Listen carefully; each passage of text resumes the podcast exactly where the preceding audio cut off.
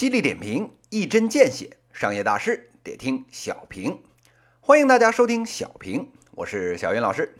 今天呢，跟大家谈一个跟膜拜有关的话题。这两天呢，小云老师呢是累得个贼死。这个学校学习中啊，一大堆破事儿就不用说了。做节目这边呢，商业圈啊，最近也不知道是怎么了，这幺蛾子呢扎堆儿的往外飞。本来啊，这周的节目都计划好了，什么爱奇艺上市啊，什么 B 站上市啊，还都来不及做，哎，就被啊一堆新事儿给冲了。昨天呢，一个爆炸性的新闻又坐实了，我们这个共享单车领域 Top Two 的头牌摩拜单车被美团呢给收购了。这事儿一出来，立马炸了窝了。那为啥呀？那熟悉小云老师小平节目的这个听友啊，都知道。前两天呢，小云老师啊刚讲过 OFO，人家最近过的可真是够呛，钱钱呢不够花，人人呢心不齐。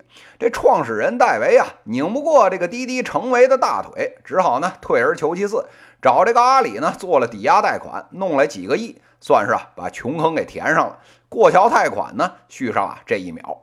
反观摩拜这边，虽然呢业界的新闻没有 OFO 那么多，但是啊。两家撕逼撕成这样，您看看 OFO 现在落魄的样子，摩拜啊，就算好也好不到哪儿去。这不，这两天呢，立刻落实了小云老师的猜测，人家走的是更加彻底了。这融资呢都不提了，直接啊把身卖给了美团。当初啊一一往无前，执行力爆表这些团队呢，一起冲到了今天，这上市啊，怕还是遥遥无期。却先等来了散伙饭，还有分赃大会，哎，真是让人啊无限的唏嘘。那收购这个事儿，对于摩拜团队是不是件好事呢？从某种意义上讲啊，这个时候出局呢，确实啊不赖。为什么这么说呢？您看看摩拜这个底子啊，到被收购之前，一共呢做了十二次融资，七七八八加起来二十亿美元都有了。这创始团队那点股份啊，已经稀释的差不多了。但是啊，外面的敌人呢，一如既往的强大，内部的话语权呢，也一天不如一天了。这日子有多难过，只有啊创始团队自己心里清楚。再加上用户那点押金一百来个亿，基本上也都被挪用一空了。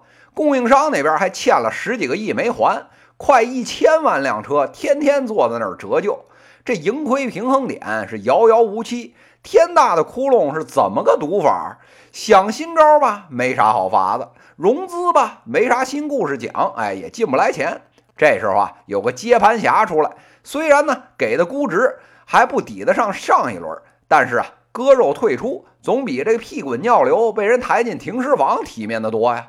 眼瞧啊，这竞争对手 OFO 也啊高处不胜寒了，有个台阶下，哎，总比啊摸黑跳悬崖强。这一波操作啊。摩拜做的呢是理性的选择，小云老师啊也给他点个赞。那返回来看，对于美团这笔买卖是不是合算呢？王兴怎么想啊？我不知道，但是小云老师觉得呀，这笔买卖做的是真合算。那为什么这么说呢？这美团这两年呢，在地面上的布局做的比 BAT 深远的多。这外卖这个口子啊，就不用说了，这触角呢直接伸到了商户里面。除了这个商户运营流水的一线数据以外，人家还拿到了最真实的最后一公里这个用户的住址，还有啊这个活动范围的数据。前一阵子这胳膊肘呢又伸向了打车，只要是啊不被这个政府这个牌照给拍死，那基本上妥妥这个出行地面数据又补了一波。这要是再把这个摩拜的这些大家一天好几次的这个出行的这个数据补进来，这地面上大家伙的这个用户画像呢？妥妥啊，又画了个清楚，比淘宝那个用户画像要准了一百多倍。那再加上美团自己又有这个支付牌照，这几趟子事儿共振起来，这前途啊是不可限量。落在具体这次收购上面，给的价格呢不算贵。最近啊，人美团又融了一波资，用来干这个事儿啊，这性价比呢确实啊高的一塌糊涂，能把这块硬骨头给吃下来。美团呢也是啊下了大功夫。小云老师啊，这里也确实是啊，佩服佩服。好多听友啊，老说呢，这个小云老师这两档节目啊，天天吐槽别人，不说人好话。这小雨老师啊，今天就借着这个美团收购摩拜这件事啊，正式表一下态。小雨老师啊，目前这市场上最佩服的人就是啊，美团的王兴。这校友之情就不用多叙了。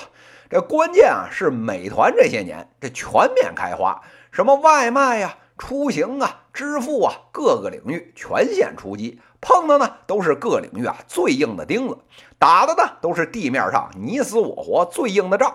这关键是啊，人家在每个领域啊，其实啊做的还都算不差。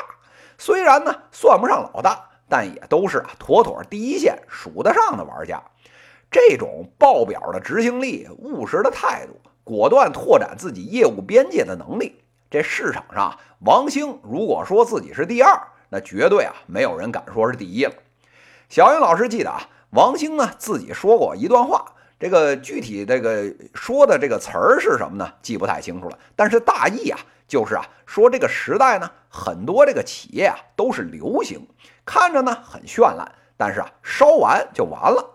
但是啊恒星不一样，它自己呢会发光，而且啊不是靠燃烧自己，而是啊靠核聚变。所以啊这个恒星呢必须啊特别的大。而美团的今天呢正在成为这样一颗恒星。美团未来的征途啊，就是星辰大海。王兴在这条成为恒星的路上，已经啊走的比所有人都远了。小云老师啊，在这里也祝愿美团未来啊能够上市成功，成为啊中国本土最具线下基因的互联网公司的典范。以上呢就是今天咨询的内容，犀利点评，一针见血，商业大事得听小平。各位听友，我们下期再见。